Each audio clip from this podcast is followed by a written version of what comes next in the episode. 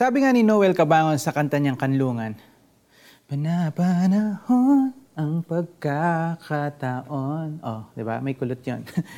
Joke lang po. May mga panahong wala kang problema at lahat ay masaya.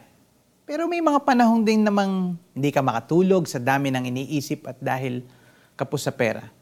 May panahon na healthy ka at kaya mong gawin na kahit ano. Pero may mga panahon din na makabangon ka lang sa kama, achievement na yon para sa'yo may iba't ibang seasons po tayo sa buhay. Ika nga. What's interesting about the cycle of seasons is that there is nothing you can do to delay its coming and ending. In countries with four seasons, the coming of winter, spring, summer, or fall just happen. One day you'll just wake up and see outside that the leaves are falling. Or tomorrow, magsisimula ng lumamig ang hangin.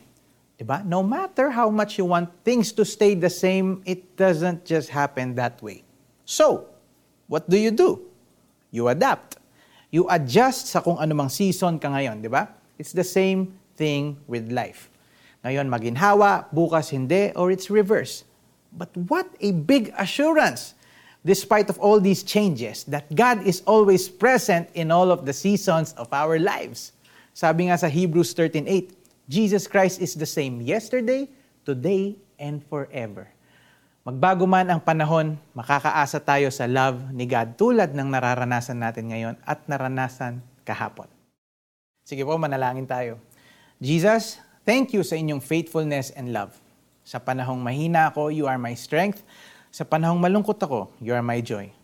Teach me to trust you, Lord, sa lahat ng seasons ng buhay ko. In Jesus' name, Amen. Application time. Read Ecclesiastes 3 verses 1 to 8. Alin sa mga panahong binanggit ang nangyayari sa iyo ngayon? Believe that anumang panahon ngayon, kasama mo si Jesus. There is a time for everything, and everything on earth has its special season. There is a time to be born, and there is a time to die.